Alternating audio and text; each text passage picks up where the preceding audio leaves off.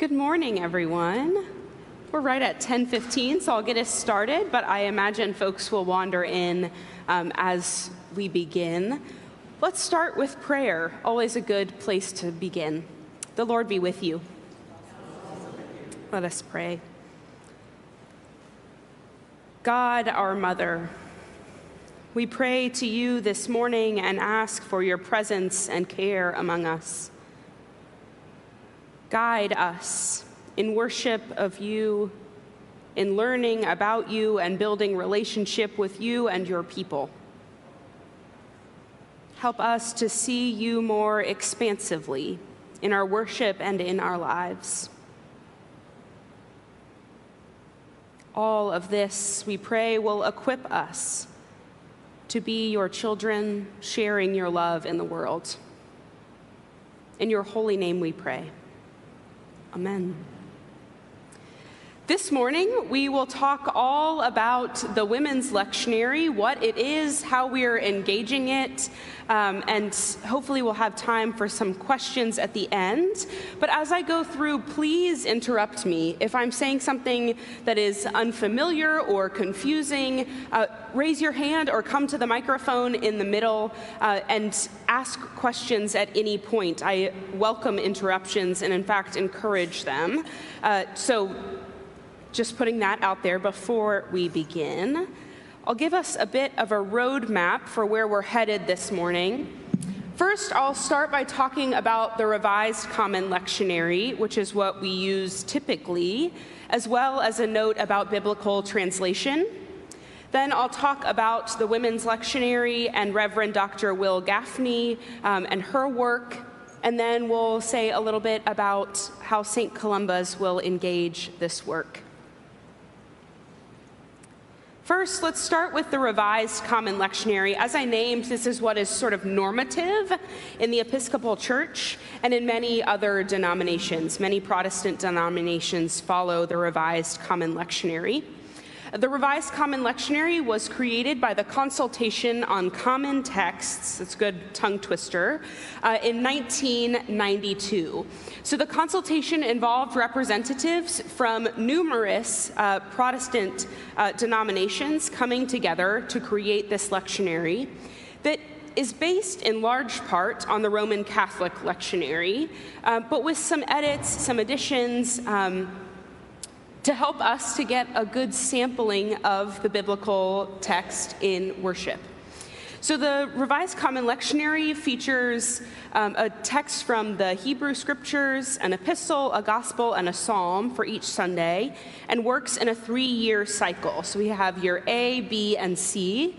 Um, if you want to follow along, we're in year B right now. Uh, but it helps us to go through a lot of scripture. We hear a lot of scripture as Episcopalians um, and in other Protestant denominations that use the Revised Common Lectionary because of this cycle. Each of the years um, attaches itself to one of the Gospels, and then of Matthew, Mark, and Luke, and John is sprinkled throughout because John says a lot of things that are not duplicated elsewhere. So that helps us to read almost all of the Psalms. We get a fair amount of the Hebrew scriptures as well, um, and hear a lot of Paul's letters um, or letters that might be attributed to Paul. Just because I think it's interesting, and perhaps you will too, lectionaries have been used in the church since the fourth century. Uh, I hadn't realized that until I started preparing for this presentation today. Lectionaries are really old devices. They didn't look quite how they do today. Now you can go to lectionary.net and see the whole thing very easily. That wasn't the case in the fourth century, of course. But they did start having um, charts of scripture, when to read them. Mostly it was based on feast days, uh, not just regular Sundays, but a lectionary in some form has been in existence in the, in the church since the fourth century. So we're following along with a really ancient practice in this. It's estimated that around 60% of American Christians use a lectionary. So that includes Roman Catholic Church, that includes the Episcopal Church, many other Protestant denominations uh, use the lectionary. which is why our lectionaries are so important. The Revised Common Lectionary does a pretty good job, and there's still things that are missing, which helps us start to see why a project like Dr. Gafney's is important. Things are missing um, from these lectionaries, and Certainly, the other 40% of Christians in the United States are missing things too. Um, often, a church that isn't following a lectionary uh, might do more sermon series that focus on particular books. Um, there may be, it's, it's up to the pastor to decide what gets read. So there may be big gaps or there may be fewer gaps depending on that pastor's inclination. So the lectionary helps us to share a common text. Um, and it means that a lot of churches are using the same thing each Sunday. So this is I'm part of an ecumenical marriage. My wife is a Presbyterian, and when we do preach on the same Sundays, which is rare, but when we do, we can look at the same text most of the time because the Presbyterian Church also uses the lectionary. Uh, it means that if you are friends with folks who go to a different church who uses the lectionary, you can talk about the same scripture over brunch. So, shared um, resource, something that helps us to get a lot of the text. Um, I find it really helpful that we share that with a lot of denominations. It also means that none of our clergy have to sit and think, okay, what are the, the texts that I'm going to pick each and every Sunday of the year? Uh, so, helpful, helpful resource for those 60% of us. A word about biblical translation. Every translation is an interpretation. Unless you are reading directly from Greek or Hebrew and reading a clean manuscript that has not been edited for the sake of reproduction, which I imagine you're not, um, you're receiving an interpretation. Even if you are reading in Greek or Hebrew directly, uh, if you're reading something that you were able to buy off a shelf, someone has tried has had to edit from numerous manuscripts to make it into something that is readable, makes sense, is easily duplicated. Um, but most of us are not reading the Greek and Hebrew. So we are certainly receiving an interpretation. When translators sit down with the text and try to offer us something that we can read in our own language, they have to make choices. There's not one to one translations for most of Scripture. Most Greek and Hebrew Hebrew words have multiple options of things that they could be in English or Spanish or French or whatever language it is that you are reading the text.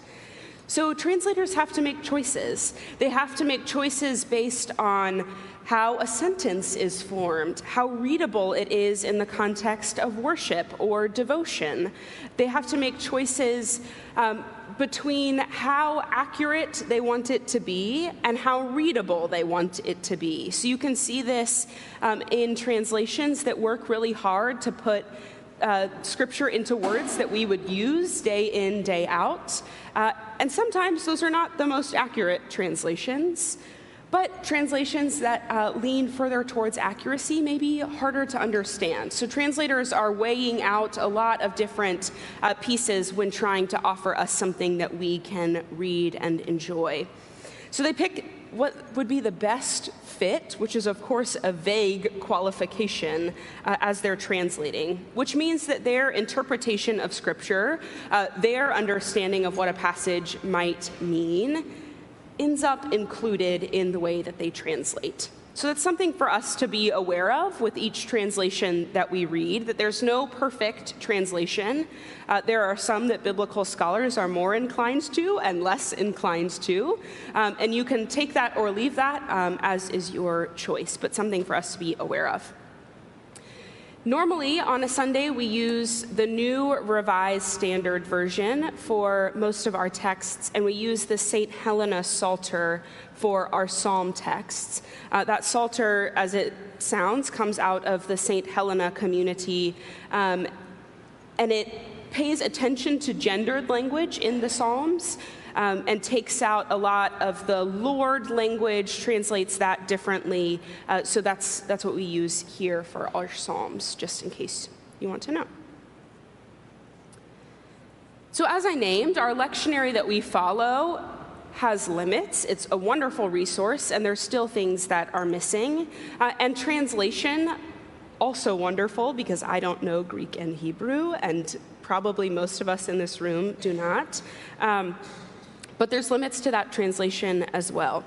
So, Reverend Dr. Wil Gafney stepped um, in, sees these gaps, uh, and wants to offer a way for us to explore Scripture a little more fully. I'll say a bit about Wil Gafney before we get into um, the Womanist Lectionary itself. But first, I'd like to pause for questions on what I've said so far um, about the Revised Common Lectionary, about translation. Um, anything that's coming up for you? Yeah. Would you mind coming to the microphone so folks can hear? I was curious, you mentioned the last time it was updated was 1992. Mm-hmm. Do you know, like, how long it had been prior to that, like the previous update? I don't know. That's a great question. I don't, I don't know when the lectionary was updated prior to that. I could find out. We could find out. Yeah, good question.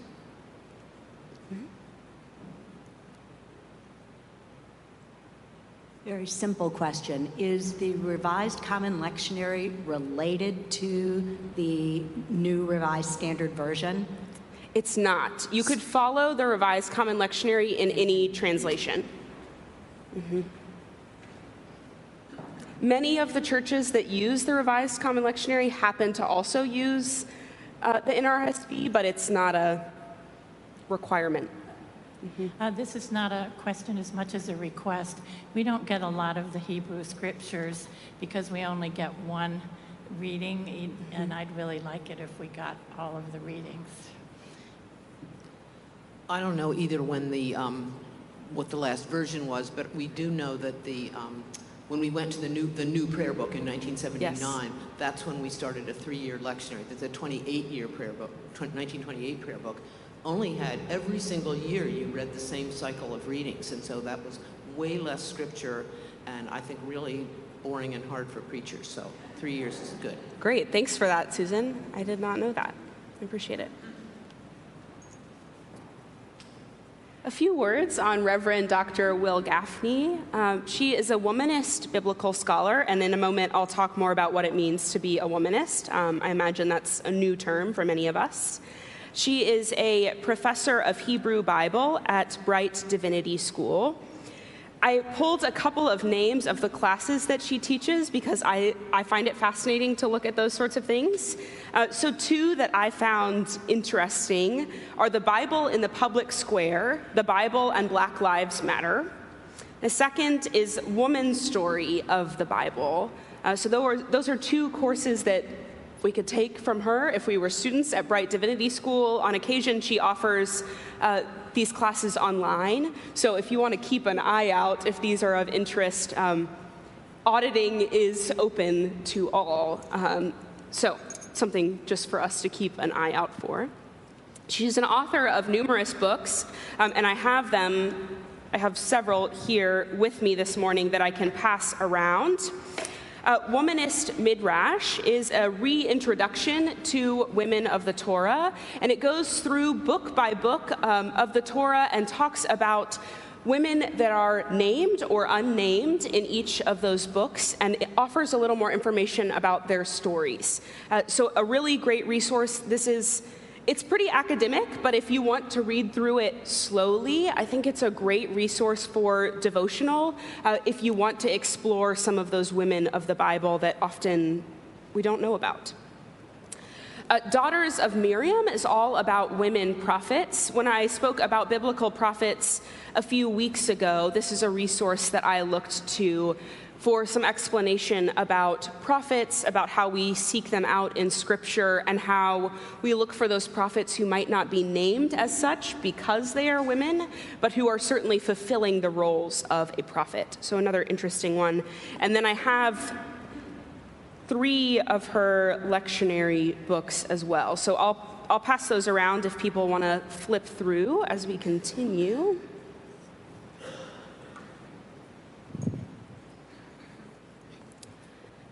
She's also an Episcopal priest, and she's a brilliant teacher and preacher.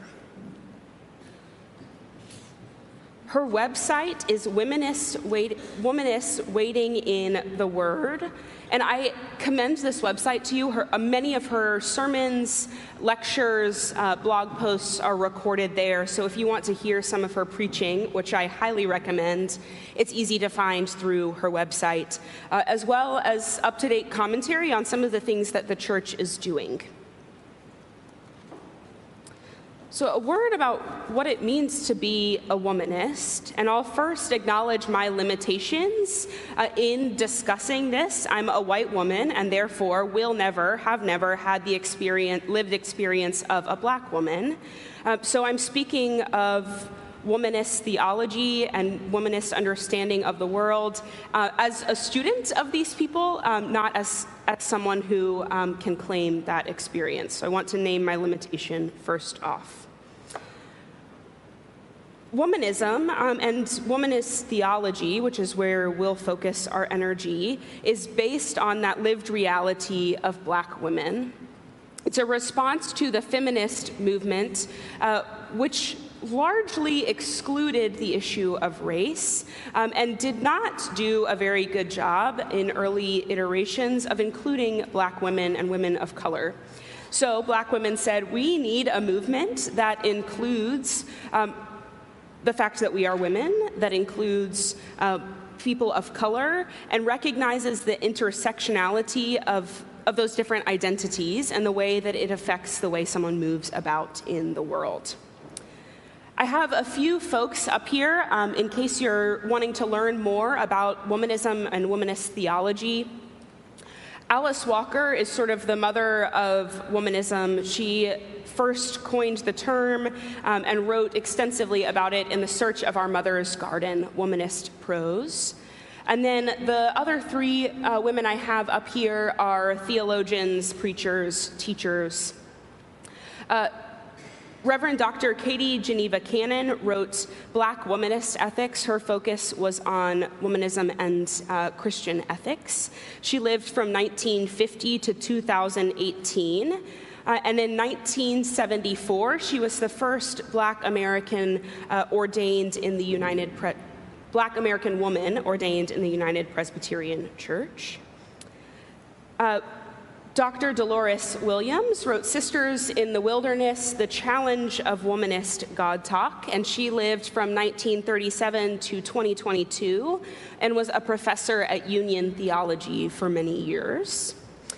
Bishop Dr. Yvette Flunder is the presiding bishop and founder of the Fellowship of Affirming Ministries, known as TFAM, which is an a multi denominational fellowship of primarily black Christians uh, that seeks radical inclusivity um, and, in that, uh, focuses on social ministry without prejudice and discrimination. Angela happens to know a fair amount about TFAM if you are curious to learn more. So let's turn to the lectionary itself. Again, those are floating around the room uh, if you want to be able to take a peek. Much like the Revised Common Lectionary, uh, the women, Women's Lectionary follows a three-year cycle and or is offered in a one-year year W. Um, so that was the first book of this project was year w which could be used at any point in the church calendar or picked up by a church that does not normally follow a lectionary uh, so it's a standalone. It includes readings from all of the Gospels, as well as Hebrew Scripture, Psalms, um, and other readings from the Christian Testament. Uh, but years A, B, and C sort of mirror the pattern of the Revised Common Lectionary, but offering uh, different readings from those Gospels, different pairings where it felt fitting, um, and different translation.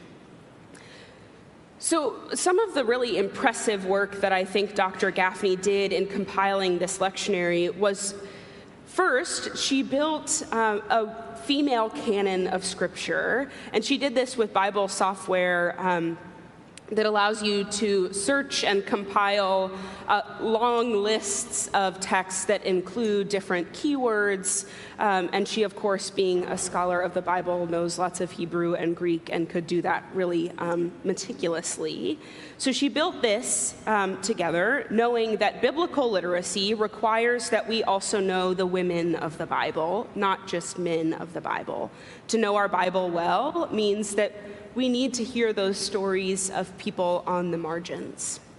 So she compiled uh, this canon and then went through with each of the gospel texts across the three years and started doing matching um, thematically. Um, or based on the season, um, matching up seasonal themes. Uh, so she did a lot of work trying to pair that up. I, to me, it's sort of mind boggling to think about uh, taking the whole of the Bible and trying to map it out into a three year lectionary. Um, and she did this work um, with companions, but mostly um, on her own. Uh, so, really impressive. And then, after putting all of that together, she also translated all of it um, on her own, which is incredibly impressive. Um, you'll notice when you hear the Psalms in particular in worship, those are a place uh, that you can hear the translation uh, really distinctly because she includes names for God. Which is an ancient practice in the Psalms, uh, to offer names that give some uh, characteristics of God. And she does a beautiful job of offering expansive names. Um, I have for us, I printed off some of the names that she offers. In the back of the lectionary books, um, there's an appendix that includes 120 something names for God that she uses in her work. So I've printed some off for us um, that we might each take one home to sort of meditate on. Uh, so I'll pass those around. Uh, take one home. Um, and see what it might spark for you. I really enjoyed uh, spending some time with that list of names, and it's something that I hope to refer to often um, in my preaching, in writing liturgy, um, and also just in my own study of Scripture. They're really beautiful names for God. And she uses those a lot in the Psalms, as I named. She also pays careful attention to language of slavery and lord um, in her translation. She does not soften the language of slavery, um, as is often done in biblical translation. She that, acknowledges that slavery uh, was part of the culture in which uh, Jesus lived, part of the culture in which the Hebrew scriptures were written as well. And while it looks different than chattel slavery as we um, know it in this country, it still was harmful. Slavery, owning of other people, or presuming that you might own other people, obviously is harmful. So she does not want to soften that, even if it does look different than what we might understand. She also is intentional with language of light and dark. Um, in our culture, light has come to mean white and good, and dark has come to mean black and bad. That's a problem. Um, and she addresses that really carefully. Um, because that is part of our linguistic pattern, especially in the United States, uh, that's something she wants to do a lot of decoupling of that those pieces of language.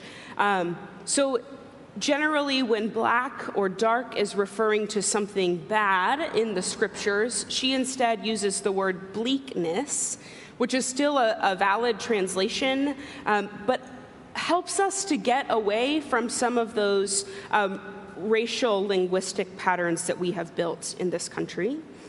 However, when darkness refers to something holy, she preserves it. So she reminds us that the holy does indeed dwell in darkness, which is an important reminder. Questions about that so far? I was curious about the 127 names, so they are different in the languages that she's translating from? So, in reading the Psalms over the centuries, um, Psalms were used as songs um, for much of our history, um, and especially among Jewish people. So often the names for God, um, because the name of God is unnameable um, in Jewish tradition, instead folks would use names that offered characterizations of God. So that offered a way to name God um, and to pay reverence to God uh, that could change over time, could um, speak to the way in which a psalmist or someone re- reflecting on the Psalms experienced God. So that's an ancient practice of offering names based on characterization. So that's a place that it's not coming directly from her translation of the text, but she's taking some liberty um, with that and using places where another characterization might be given or an opportunity for a characterization exists. And she's using some of her own uh, biblical scholarship to offer different names that might not have been um, circulated widely prior to that.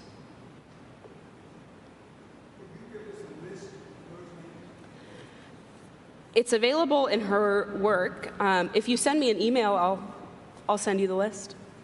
Uh, I've noticed in one place, and probably there are more, where she's actually substituted Bathsheba's name for David, which Mm-hmm. is really altering the text. Um, how do you feel about actually changing a word or changing a name in the text, which gives people the wrong idea of what actually the text is, uh, to conform to what she would like it to say, what Mm-hmm. she thinks it should say? It's a good question, and I'm not a biblical scholar in the way that, that she is. Um, so I'm not sure that I can fully comment on it. Some of her translation or altering of the text is intended to help us look at it differently um, and to acknowledge the role of women in stories. So I trust that she is doing that work faithfully. Um, and it might lead us to different conclusions, and that might actually be really healthy for us. I don't think that she is changing anything um, without real serious regard for the text. Uh, I think it is also, that speaks to the importance of always reading a few translations of something. I think it's good for us to explore different translations uh, and see how they might speak to us and offer us different information. Um, so I don't think I can offer a full commentary on that question. I think it's a really good question, um, but without digging really deeply into the places that she has made those alterations, um, I don't want to say something that is not what I fully think. But it's a good question. I think something for us to dig into and explore. So thank you. What else?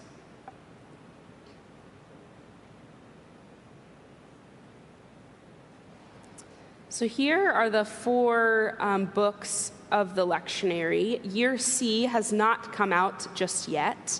Um, year W, as I named, was the first in the series. Um, year A and B have come out. Um, and she's rolling these out so that they are available in time for that year to come up in the lectionary.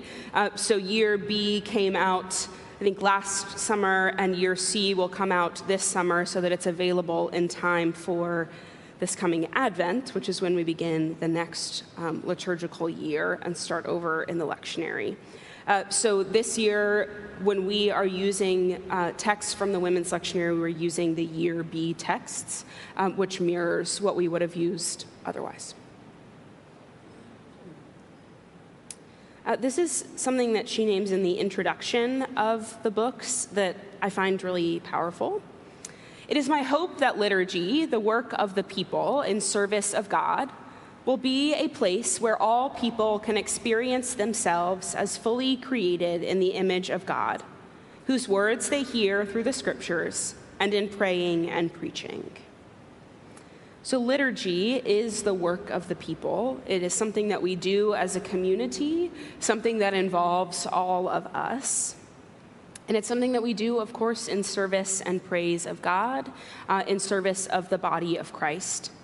And therefore, should be a place where all of us can experience um, the fullness of who we are, the fullness of who we were created as, um, created in the image of God, um, while in our beautiful particularity. That's something we should experience in worship. in scripture, in prayer, and in preaching. Um, that's something that I think our clergy pay close attention to in um, our preaching and teaching. Uh, it's something that I know you are paying attention to and naming to us in your own study and prayer. Uh, so that's really the, the key hope of this work that she's doing is that people can experience them, themselves in worship. Uh, so I hope that our engagement with this might help us to experience ourselves and our neighbor more clearly in worship.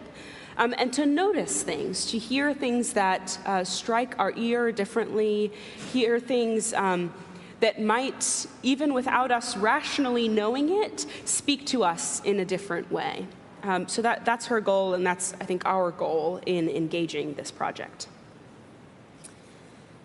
So I'll, I'll talk a bit about the why and how um, of St. Columba's engaging uh, Dr. Gafney's work. First, some of the words that have come up to me as I've been uh, praying over this and preparing for worship are that it's an experiment. It's something that we are trying. Uh, that's part of how uh, she offers this resource is that it's, for, it's something for people to try and to notice and to learn and engage differently in the way that using a new translation in our own study is always kind of an experiment of figuring out what connects with us. It's a way to explore. It's a way for us to explore parts of Scripture that we have not heard before, either because they are ignored or purposefully pushed down. There's some stories of women in the Bible uh, that we don't hear because it might tell us women that we have power and a full relationship with God and can preach and teach, uh, which for much of history has been uh, quite a shock, right? Um, so it allows us to explore some of those stories, uh, to delve into the women of Scripture that we might already know, uh, but to hear their stories more deeply and to hear them in worship. It helps us to expand I like to talk about expansive language rather than inclusive language, and I'll explain the difference between those.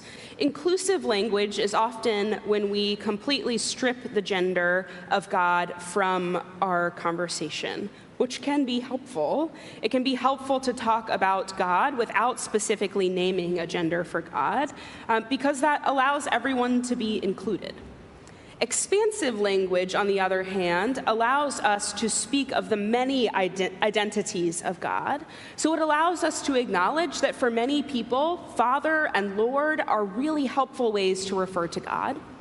But it also allows us to experience the mothering language of God, to experience some of these new names for God that help us to each connect in our particularity.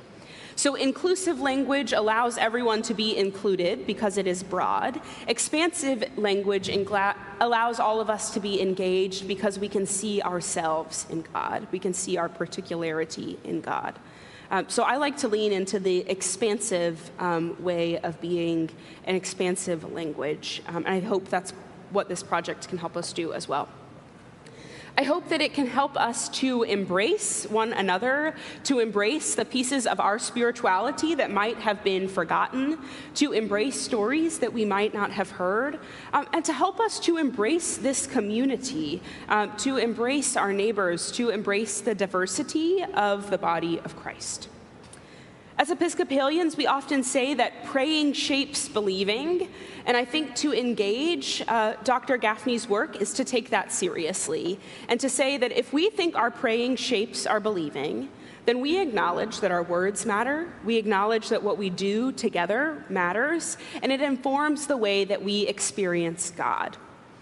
So we're trying something different uh, to see how that might inform our believing and inform our relationship with God. At St. Columba's, we'll engage this uh, in our readings, of course. That's the, the bulk of the project is around the readings and lectionary. And of course, our sermons will then reflect on those readings and hopefully um, offer some insight uh, to them. We'll engage uh, this project in our liturgy and in our prayers. The liturgy has been written um, or compiled to really lean into some of this language that Dr. Gafney uses, to lean into the mothering language of God. As an example, the prayers of the people, um, I had the the privilege and opportunity to write those and use that list of names for God to inspire the writing of it. So I sat with that list and prayed with it and, and noticed which ones were really speaking to me and helped us to look at the expansive nature of God. So each petition of the prayers of the people uses a different name for God and emphasizes a different characteristic of God. So you'll hear that. Um, our Eucharistic prayer I selected because it allows us to see the different genders of God. So I hope you'll pay attention to those details. We'll also engage this project in our forums as we are today. We'll also uh, next week hear from Reverend Glenna Huber, who is the rector at Epiphany Episcopal Church.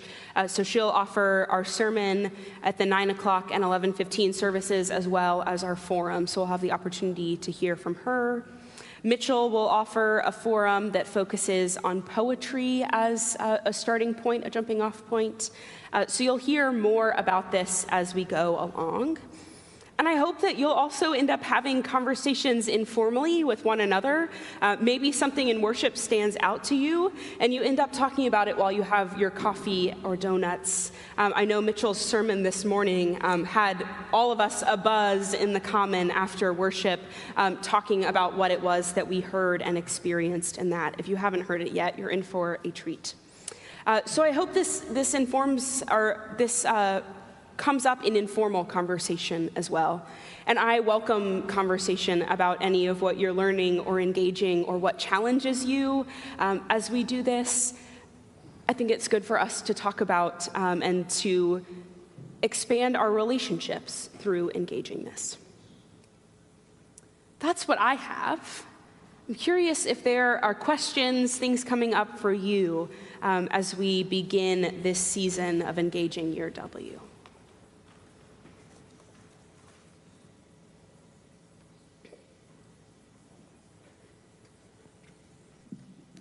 Great presentations. Let's start with that. Um, we have, as everybody knows here, I think we, this is our second year trying Year W. Mm-hmm. Um, the first, um, I come from a family of all females, by the way, so um, it visually spe- speaks to me. I'm tired of saying he or she every time I refer to God, so I'm not, you know, it just uh, having other names in other ways to reflect God and to have the knowledge that it's not God, it's God the Father, it's God the Mother, all the things uh, is makes Year W a really good thing, and those things all make a really good thing. Um, there's one caveat. Um, last year, we had one sermon uh, where the guest speaker uh, delivered, delivered a uh, what could only be called a feminist rant against the males of this uh, of this country.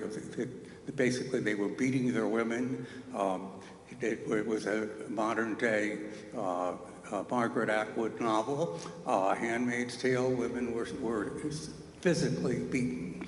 And in, in all seriousness, she did this. And uh, somewhat more appallingly, I learned afterwards that when the staff uh, discussed the sermon, they were all okay with it, um, except for one. There was one dissenter among the staff. Um, and I guess I'd ask if you know already, I don't know how far down the line is, that if there's any, there'll be any effort to avoid socio-political, ideological rants from the pulpit this year. I appreciate your question, and I think it's important that we are careful about the words that we use to describe the preaching of black women. I was not here to hear that sermon. Um, I was not here to ha- take part in conversations that happened afterwards. And I experience um, Reverend Gail Fisher as a Fisher Stewart as a faithful preacher, which doesn't always mean easy to hear. Um, so I can't exactly comment on what you're you're asking. Um, I don't know what sermons are ahead. Um, but I do, I hope that we'll engage with those things that challenge us and are different from what we normally hear. Um, and I don't hear you saying that you won't. Um, but I, I want us to be careful about the way that we remember a sermon that happened a year ago and the way that we characterize it um, and engage openly um, as we can. I, but I don't, I don't know what sermons are ahead of us. Thank you, though. I appreciate the question.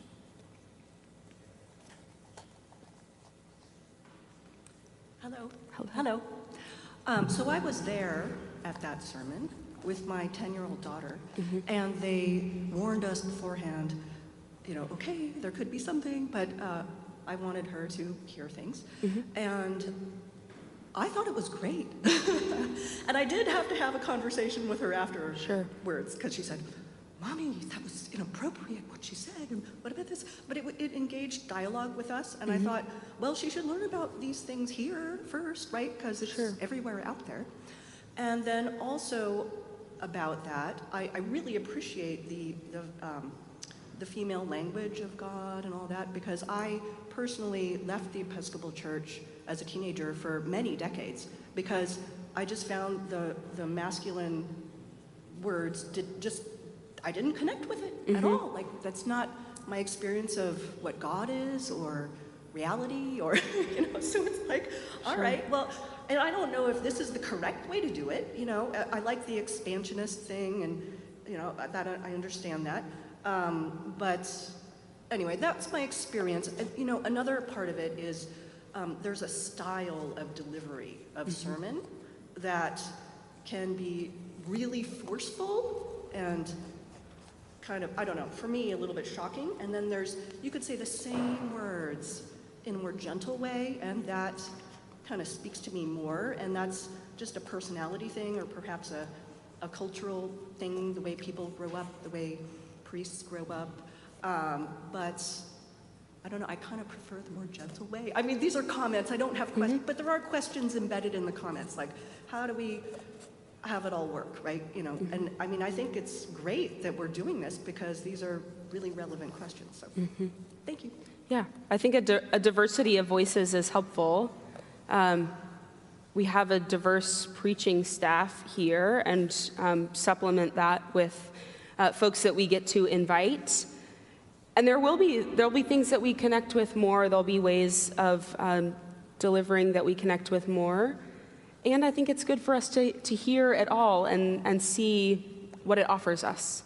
Um, I do think a lot of that is, is cultural. Um, yeah, but it, it's good to, to learn and, and grow in that way.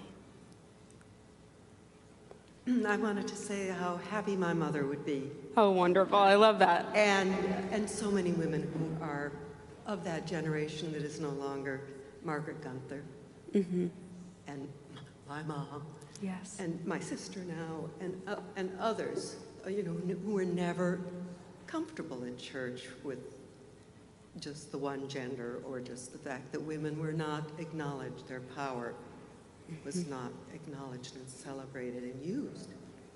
So this is a great day. It's a great day. Thank you so much. Thank you. Yeah.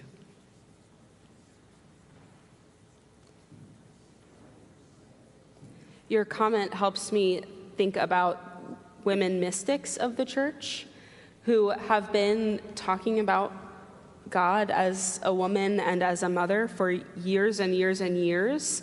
Um, Julian of Norwich comes to mind um, as, as one in particular. But there have been women for many generations that have engaged this work. Um, but I, I think hearing you say that your mother would have been so happy to experience this, like that, that says it all to me. Um, that I hope we're offering something that can give generational healing, even. Thank you. We might have time for one more um, if there's lingering questions. I want to say a word for the provocative, whether it's in preaching or liturgy or whatever. Because just from my own personal experience, and it doesn't have to just be in church, it could be something I hear on the news or whatever. But when I hear something new, and maybe it's shocking, maybe in a good way, maybe it at first is off-putting, and I'm sort of all churned up, I'm trying to learn to not just react out of that initial mm, reaction, mm-hmm. hold it, but what I'm, what I also realize is those kinds of things provoke me to think more and get clear on why it is I did or didn't respond positively to something. And I think it's important in liturgy for it to be provocative sometimes rather than just washing over us. So, um, I think provocative is a good word. Yeah. For it, yeah.